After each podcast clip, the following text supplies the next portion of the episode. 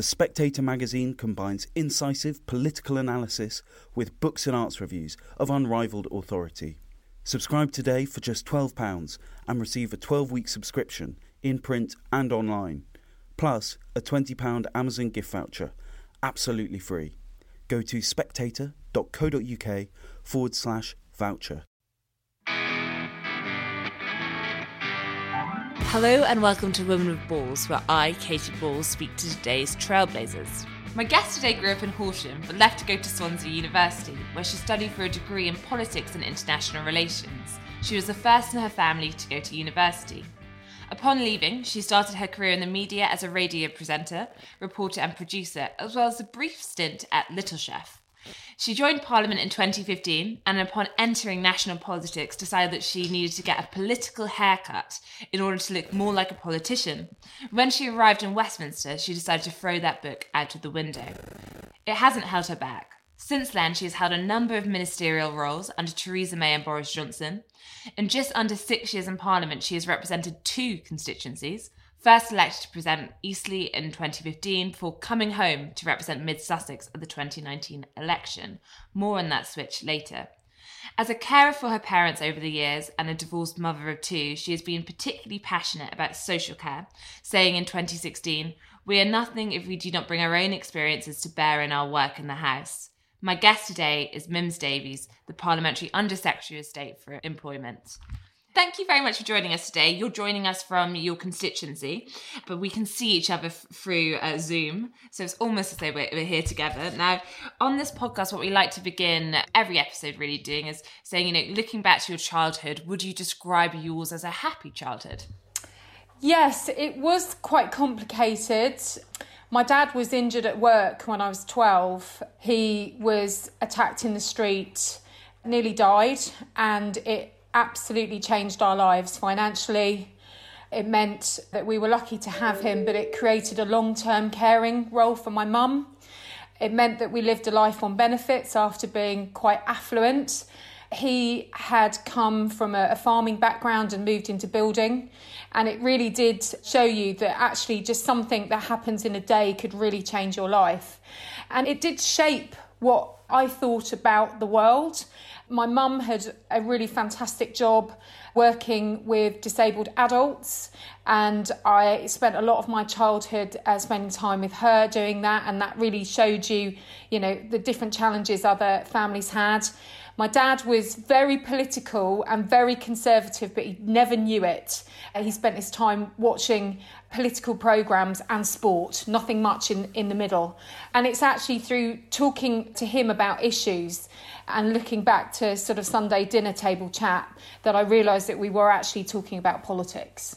Clearly, that was something that really changed your life. How old were you when, when that happened? So I was 12 and he was in hospital for about six to eight weeks. For several weeks, he didn't recognise anybody.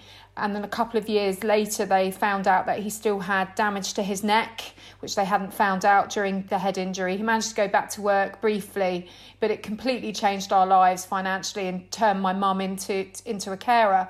And like many families, we didn't realise we were caring, we were just doing what you do and that very much then impacts on the one who ends up being the carer. And my mum was incredibly agile, really wonderful uh, person that loved helping in the community. So then she did jobs fitting around that. She was a taxi driver, a florist delivery, and I was very proud to get to university, and it was a real struggle to get there. So it was a happy childhood with lots of ups and downs, and I feel very lucky to have managed to, to get to study at university. Was not necessarily expecting that given the challenges we're going through. Yeah, so a strong family unit, but lots of obstacles.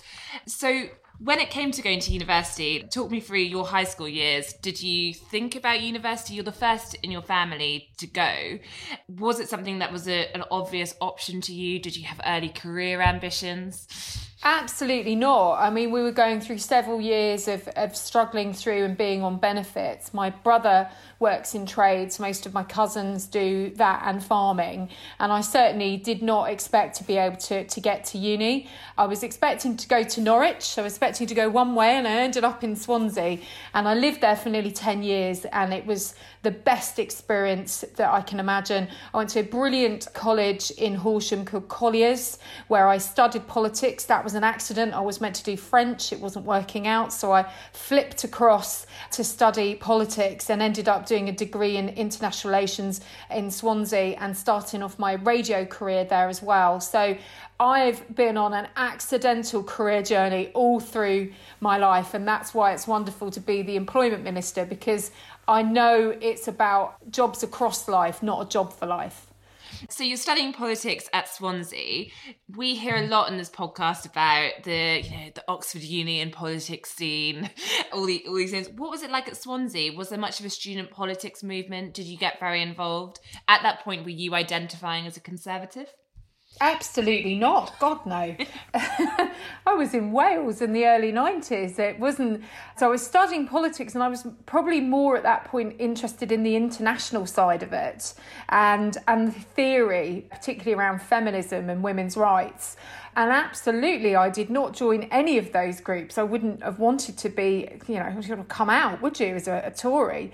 I guess it was because I was interested in more the journalistic side at that point than perhaps sharing my views. In fact, many of the people that I worked with in radio and at the BBC, when they saw me on the ballot and then winning in Eastleigh were absolutely like, You're a Tory? How did that happen? We had no idea, but you're nice. So I was like, Yeah, well, actually, there's a bit more to people sometimes than you show. So certainly Swansea shaped my career. It's where I started in hospital radio. I had a fantastic time working at the Wave in Swansea for a long time. It was just brilliant. It's where I had multiple jobs to support being self employed in radio, and it's, you know, challenging being in the creative arts at the best of times, and we know at the moment through the worst of times it's really difficult. So it really did shape the opportunities I've had, but not necessarily that I was going to move into politics. It, it's always been community politics and community issues that has driven me into politics rather than that big stage stuff. And clearly, you touched on your journalism, but you've had a, a lot of different jobs in your time. So I wondered, um, so there's Little Chef. I wanted you give us a, a little roundup of basically, before we get to politics, basically your pre career in terms of the various things you've done. Oh, I've done it all. So selling kitchens where you have the kind of kitchen doors down at the local shopping centre, so booking appointments for people to come around and you know have a look at a new kitchen for you. Working in a yogurt factory, my brother used to get me occasional shifts there, which were very lucrative, very smelly. That smell between yogurt and metal not great. Little Chef, I was there for most of my uni and my college days. Still got some great friends who went through the same experience. That nice little hat, that little bow, cooking the Olympic breakfast. What's um, Olympic breakfast? Oh, well, that's where you get the steak, you get the eggs, you get the sausage, you get the beans, you get the wonderful saute potatoes. So I was the griddle chef. I can still know exactly how long it takes to cook a little chef sausage. Yeah, I loved doing all of that. And it was wonderful to have that seasonal role that you could come back to, which could help make ends meet at uni. Sold pages and mobile phones. I remember having terrible problems at being able to turn up at nine o'clock in the morning to start work there. It seemed like a, a, really hard slog to be able to be in at nine. And I've definitely done all sorts of stuff to, to keep keep me going. One of my most enjoyable jobs as well was working in road safety. So I was doing strategic comms, working with the police, fire service, and making sure that we really focus on speeding, drink driving, all of those messages. And I loved that job and helping out in the community you're clearly very well qualified to be employment minister given your wide range. But was it journalism then you decided to focus on after university? So, at what point did you start to think, actually, I want to do more in politics? And I know you've spoken about how it's that community politics that drove you. You got involved in local politics first. Yeah, so if I'm honest, I got peed off with the local play facilities being not good enough. So I kept going into a local parish council and complaining And then eventually they co opted me to stop me coming in complaining. And that was in Sayers Common and, and Hurstpierpoint Parish Council, not, not very far away from here. Then I moved into Mid Sussex and was elected into the, the district and the town council. And sport and community and opportunities has always been key to me. So I was involved in developing the legacy event for London 2012, which is the three legged marathon. So it's the Mid Sussex Marathon weekend. It's where you do the 26 miles over three events in three towns. So I was very keen that people felt engaged with, with their town and that they were able to be fit and healthy. So that was what was driving me. But I really struggled in journalism. It's really difficult getting into there. I did some correspondence courses, I did some producing and presenting at the BBC, I did lots of travel. I loved being a travel news presenter, did that for a long time as well, doing dance shows and talk shows. But actually, I met many MPs when I worked in Hertfordshire on radio Barbara Follett, Mark Prisk, Grant Shapps when he was fighting his first seat. And I suddenly realised that politicians were real people like me and actually maybe I could get involved. And it wasn't until I was a councillor that my chairman at the time said 2015 elections are coming up soon. Well, at that point, I had my second baby. I was breastfeeding, and I thought, You're kidding, aren't you? I can't be an MP. But he sort of mentored me without me realising, pushed me forward back in 2008 when Cameron had done the call for a wider list. I'd asked for the papers and then left them in the office for three years saying, Well, I'm not quite ready or there, like typical often women do. And a wonderful gentleman called John Demere, he's, he's passed now, helped me sign my papers. And next minute, I was in Cambridge having my interview and selection weekend for, for being a Conservative MP. And talk us through the selection process because we, you know, for example, you often hear it's quite competitive, clearly depending on which seat you go for, particularly competitive. So, what was it like? As you say, often women, if you just look at the figures, will put off sending over those forms. They need a bit more encouragement to. They'll think other people are better for this. So, so what was it like as soon as you actually do put that form in and you'll start starting to go for seats? Oh, it was great. It was a weekend away from the husband and the kids. So I was like, oh, I've got my own little room and I can get to concentrate on myself. And you don't realise, I think you're being assessed the whole way through. And I've met some wonderful people who've gone on to be MPs or candidates or PCCs. And I was just going to dip my toe in the water. I really did not expect to pass. Actually spoke to Paul Scully about it just before my, my weekend there and he'd been really trying to get through his PAB and there was really good support on that. But I went there really relaxed and enjoyed the weekend of focusing on myself and didn't really set any expectations. And I thought being an MP would take 10 or 15 years to get to that point. And then you know, all of a sudden, this weekend away, you get this pass, you can start applying for seats. And next minute, I'm the on the reserve list for Eastleigh. I came back from a, a weekend in Scotland when I was on holiday with my family to be called in for a late interview because someone had been selected elsewhere. And by the end of the evening, I was the new Eastleigh candidate off the back of a very difficult by election and sort of pinched myself. So it was my first interview, my first seat, the 65th most unwinnable seat in the country. So I thought, well, just run at the gate and give it a go. And it turned out to be the most amazing experience. I was incredibly proud five years of my life. What's it like when you suddenly, I mean, you weren't living in Eastleigh at the time, were you? So what is it like when you've got a young family and all of a sudden overnight, you know, your life is changing? It's something you want, but it's also quite a drastic move. Yeah, and you don't expect it to actually happen. So we rented for, for nine months a fantastic, wonderful place in beautiful Bursledon.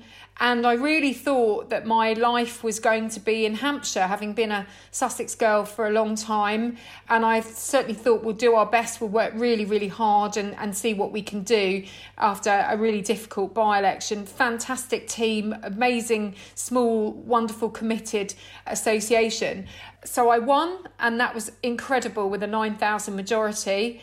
And I went from someone who was sort of having a practice run at a seat with two small children and a husband to think about to suddenly finding that, you know, life had changed massively. And at the time, David Cameron, our first majority, although small, we had a massive government agenda to get on with. And basically, the next six months was a lot about being in London as much as being in the constituency. And when you got to Parliament, what surprised you?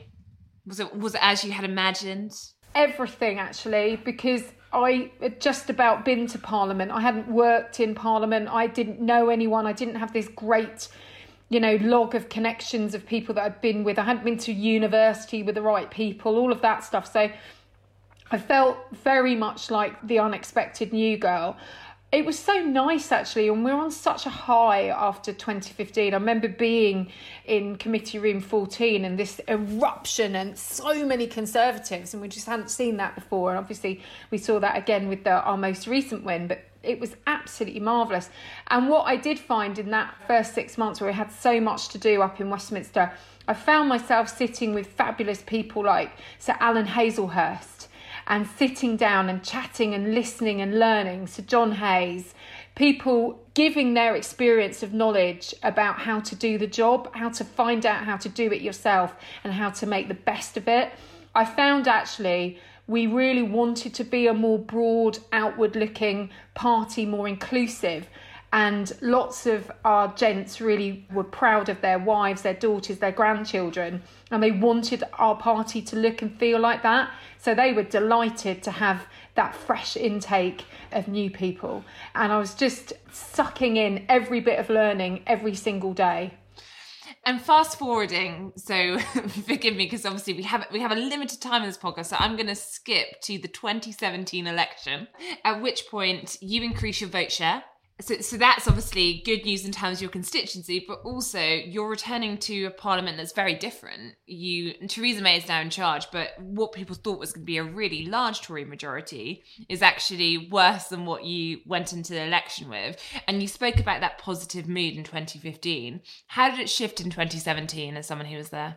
Well, that was one heck of an election because many of us did the London Marathon the week before, heading into a very short election. I could barely walk to do any leaflets, and I know that many other people were in similar situations. So we all came back absolutely exhausted after a very quick campaign.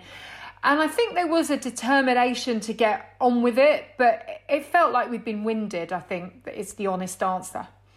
But in terms of your career, you are quite quickly promoted after that election. You become a government whip and go on to uh, role for the Wales office. How did you find, I suppose, the first off, uh, whip to lots of people I think it's quite hard to imagine what that job actually involves. So, so what is that? Is that you are spying on your colleagues or just ushering them along and speaking to people? So, I'd PPS for Matt Hancock and Sajid Javid before that, and then I was the whip for DEFRA with Michael Gove. So, I really felt that I had a great experience of working with fantastic secretaries of states and ministerial teams working with Michael, I mean, he's incredibly mercurial, exciting. You know, you just don't know what's going to come out of the, the weekly meeting. And you are the eyes and ears of the Prime Minister in the department, and you are, you know, linking in to what can be delivered and what needs doing. And there was a lot going on at DEFRA, and, you know, we've really seen it as a party, the benefit in terms of our focus on the environment. And what you do have to do is just make sure you can bring colleagues on that journey. Of course, you've got a flock to look after, an interesting mix of personalities. Some people who can't believe they've got to deal with you as an upstart, and some people who really do need support and help. But in terms of how to get legislation through, how government works, how difficult it was in those days with Theresa trying to, to get this deal through. It was really staggering. Remember my first count through the lobbies on one of the boats, which was a total knife edge, and I was counting the people through. It was boiling hot. I felt like my legs were going to give way. And then, of course, all telly cameras straight on you in the chamber as you announced the result. I mean, the pressure was immense. oh, God, wow. I also would never trust my maths at that point. I used to have this card where you mark off the hundreds. So once you've got to the hundred, you chit it off because vote after vote, you suddenly realise it all feels the same, and then you start to write down the numbers on it. But it's very difficult. I agree with you. Your your basic maths feels like it's never been there. then you're made Parliamentary Under Secretary State for Wales. Did your time in Swansea help you with that? Absolutely. So I did the North Wales growth deal. It's a £200 million deal. There's now a growth deal in every part of Wales. And I know the start, and so many of my family live and are from Wales. When I lived there, I never thought I was going to leave. So at one point, there was more Conservative MPs called Davis than there were the whole of the Lib Dems. So we were very proud of that at that point. But I loved being Wales Minister because I know the start and the support that I had.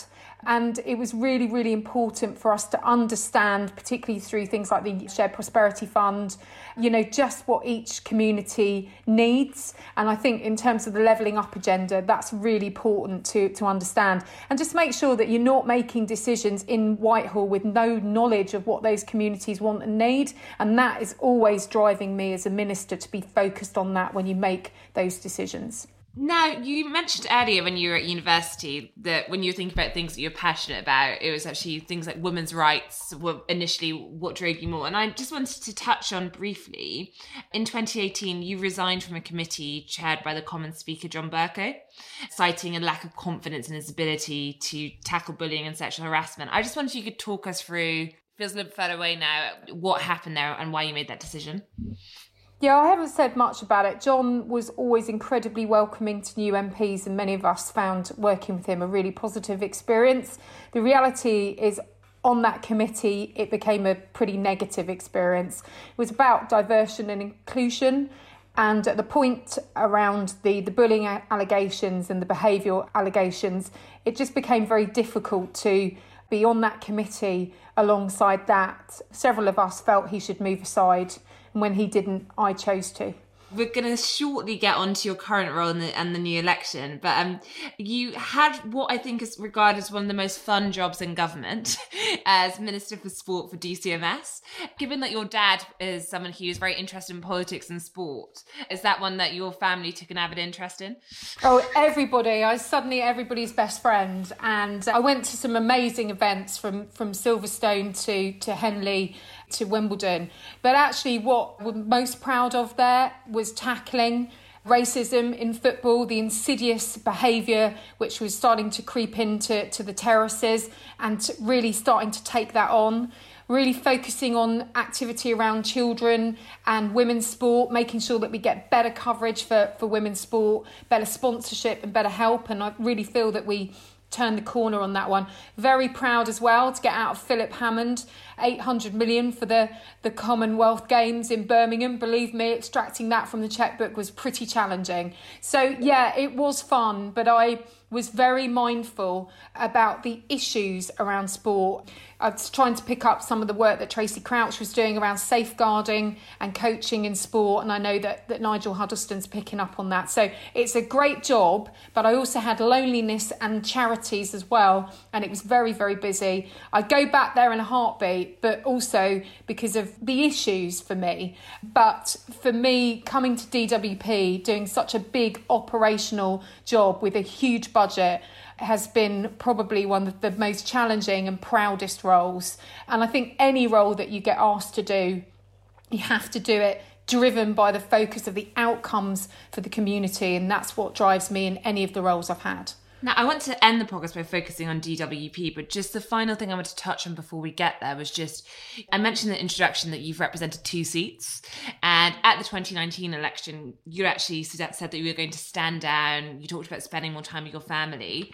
I think we often hear about how difficult it is particularly as a, a working parent and particularly a single parent to to balance politics and you know family so so what is it that led you to, to that point did it feel as though Parliament had become a more difficult place? That was quite a bruising period, or was it just actually uh, I need to have this focus because logistically it's too hard? So I came into this not a single parent and not expecting to be one. And that in itself was really difficult to manage through.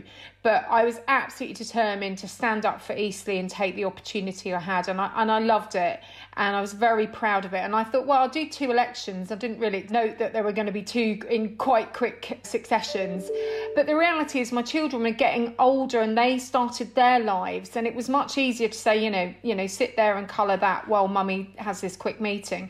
But once they've got lives and balancing going to their dads and everything else I found that I just felt that I couldn't do the job the way that I wanted to. And I thought I would rather take the experience that I've got and move on than do something not well. And I felt in danger of that. And I feel extremely lucky that serendipity meant that I was able to, to come home. Yeah, because it's often when people move seats seen as a chicken run, and in this case it was about your family, so it's different. But I wondered when you saw Nicholas Soames's seat come up, were you just like this? This is a sign from above, and was he helpful? You mentioned, a you know, these long-time Tory male politicians who want the party to be, you know, more open and more modern. Was he uh, helpful in, you know, giving you some tips on getting that seat? So I've managed to get a 14,000 majority in, in a seat that hadn't been ours for 22 years. So I always dispute the chicken run point. Yeah and and actually Paul's now got a 16 or 17,000 majority so he's done better than me so I feel like we won two seats on that day and I'm very pleased for him and for, for the local association I found myself in an eye of a storm about it because I didn't really expect to be in that scenario and obviously was hoping that we would go through till 2022 and it, the ironic thing of being the employment minister making yourself unemployed that was not lost on me at all. Many people in the party including the prime minister and other people asked me to consider whether I you know really did want to leave. I just couldn't make it work and I thought I would rather come back in the future. And I know Sir Nicholas several times was perhaps thinking about not continuing, certainly in 2015 and 17. So there was no guarantee of this, and I certainly didn't expect it. And I just hope now that people do see that I did both jobs and everything with for the right intentions. And I think sometimes you've just got to say this isn't working, and, and don't think politics is any different. Now, you are now employment minister in the middle of a pandemic. it's, it's a daunting role. Can you just talk us through a day in the life in terms of what you do for, for people who aren't, I suppose, fait with that? Yeah, well, coming into this, we had a jobs miracle. So last January, we were planning for, you know, how to help those people, the biggest barriers, people where with the 45 year employment high still weren't getting to progress. So Therese and I and the team have had a big focus on progression and you'll see more about that over the coming weeks. But we had to really quickly stand up employment support, very well supported by the Treasury. So in the plan for jobs in July, Kickstart was announced we have our swaps and our JETS and our JFS stuff. So, what on earth does that mean? JETS is more intensive support for those people after six months of losing their job. JFS is extra support than beyond the work coach, it's additional employment services. Uh, we've also got our swaps, which are our sector based work academy programs. So, these are up to six weeks of training, a guaranteed job interview in a particular sector. So, I've seen people with a retail logistics background doing that and moving into construction.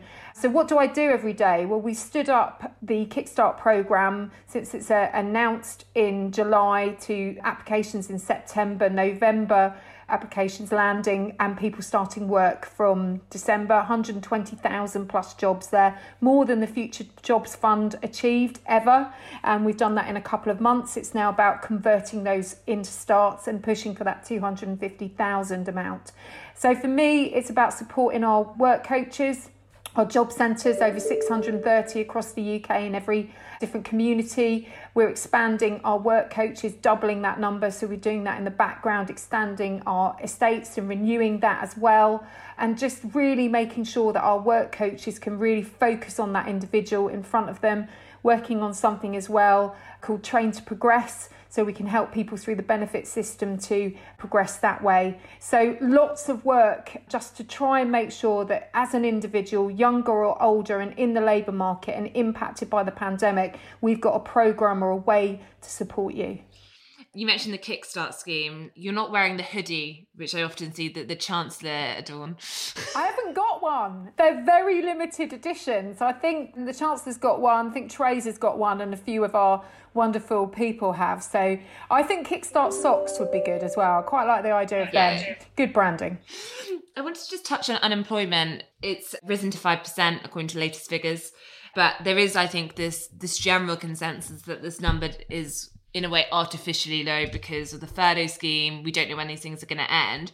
When you're looking, I suppose, and planning ahead, when do you think could be the most difficult time in, t- in terms of those worried about unemployment? So the, the DWP line, and I think it's an important line, is that we plan for all scenarios. And furlough, as you say, is supported at one point up to you know 12 million people. The employment drop this last month was just under 2% for men and 0.4% for women. We know that it's London and the southeast and the northeast in particular where we're looking to open more job centres and that that 5% mark we haven't hit since 2016. So, you know, these are concerning times for people and behind every single one of these statistics is a family, a community, a person, and I'm very mindful of that.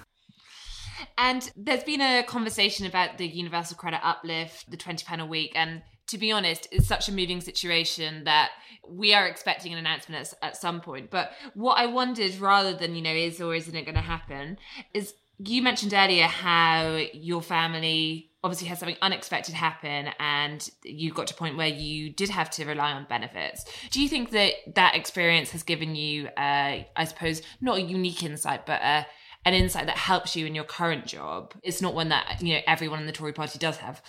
Yeah, it definitely drives me. And I, when the Prime Minister appointed me to this role, he spoke about my interest in young people, my compassion, and inequality. Not inequality, but inequality, if I should probably make that a bit clearer. But actually, that is what drives me. And it is that really life experience understanding about being a single mum, about having to, to balance caring. And, and of course, people are focused on the universal credit debate. But I guess that's what I'm saying about Plan for jobs. There's two sides to DWP support. There's, of course, the benefit support, but the personal, tailored employment support, what you get from work coaches, the fact that you see as an in work benefit that will taper around what you can do, that we've got these interventions to help people to move sectors, get more confidence, you name it. So, this is why the government needs to have a mixture of interventions to help people, as you say, when the unexpected happens.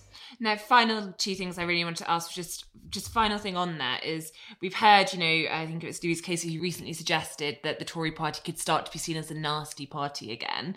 You mentioned how when you were at university in Swansea, you, you did not identify as a Tory, and perhaps perhaps even if you did privately, you wouldn't have announced it out loud. Do you think there is a misconception about how the Tory party is on things like benefits? Do, do, you think that it is unfair how the party is sometimes depicted there? Yeah, and I think we've got a real battle at the moment because we've got an 80 seat majority everybody who doesn't like Conservatives is lining up to point out that we are uncaring, we don't live in the real world, we don't get people. And that's just simply not true. Kickstart is a, a classic example of giving young people the ladder to make sure that they are least impacted by the pandemic, to give them that six months worth of work experience, to give them that network, that opportunity. I think, you know, paying people to go away doesn't work. And as I say, when I came into this job, it was about working out how people with the biggest barriers can start to progress. And that's what drives me. And I think we have to be fighting every single day to get our narrative to land about the fact we do care about the most vulnerable in society. We supported them through the 280 billion pounds of interventions. And absolutely, we need to be showing the breadth and different people that we've got in our party and try and break down that. I think it's a lazy stereotype, and frankly, it's not becoming of other parties. Now, two lighter questions just to end. The first is we've asked a few people, how have you been relaxing during lockdown? I think Emily Thornberry told us silk cut and gin. Wow. Well, I, I have got one of those indoor bikes because last year I was relaxing a little bit too much and not getting out running and looking after myself enough. So I've been screaming and shouting while on this bike. Is um, it a Peloton like Rishi's or is it a... Yeah, I've got to say I, you know, caved in and bought one of them, but I'm meant to be doing a marathon this year and I, I thought I've got to do something about getting the weight off. And running is really hard when you're used to running a lot lighter. So I have been doing that, and I, I must say I've really enjoyed it. And it was a moment of madness. So I'm quite pleased I actually like it. And I've I've tried to stick to the mini bottles of wine because I find that if I'm here on my own, opening a big one is only going to go one way. So I've been buying a, a strange arrays of mini bottles of wine and trying to keep fitter and walking the dog. But it's weird. You get to spend strangely more time with your children, although you're ignoring them most of the day because you're all on screens either learning or working. Good. We're taking quite different approaches with our wines. I've gone just for boxes during lockdown, so I can't, I can't even work out myself how much I've drunk. Um, Since being over 40, the idea of a box of wine sounds brilliant, but the hangovers and the weight gain don't sound so good. So enjoy it while you can. And then the final question is one we ask everyone on this podcast, which is what is the worst advice you've ever been given? And you, you could have taken it, you could have ignored it. We're very open. Oh, that is such a good question. I think, in terms if you want to progress in politics, there tends to be a feeling that you should conform, that you should get your nice blue suit and your pearls and a white t-shirt and turn up at all your interviews and your events and look like that and that's certainly what a few people said you know mims you're a bit blonde you're a bit blousy you're a bit you know not us so you know that's why i cut my hair which I do regret because I can't ever grow it back as long as it, it was then. So definitely don't listen to that. So I think that was pretty bad advice because I do find then actually speaking to candidates and mentoring other women and asking them to come into politics, I say get the sparkle on, get the glitter on, wear the haircut you want, wear the type of jewellery that's you because you you know you've got to be you when you get there and you've got to be confident in the person that you are when you're there performing at the box, speaking at constituency events or wherever. So don't listen to this conforming rubbish. Get the jumpsuits on, get the spangle on, whatever you need to do to feel confident. And I think that will do you well. So I think the bad advice quite often is the one that I've been told that to progress in the party, you've got to look a certain way. And that is, as far as I can tell, rubbish. Thank you, Mims. Thanks for listening. And if you'd like to send us your feedback on this podcast or any other many podcasts, please do get in touch. Just email us at podcast at spectator.co.uk.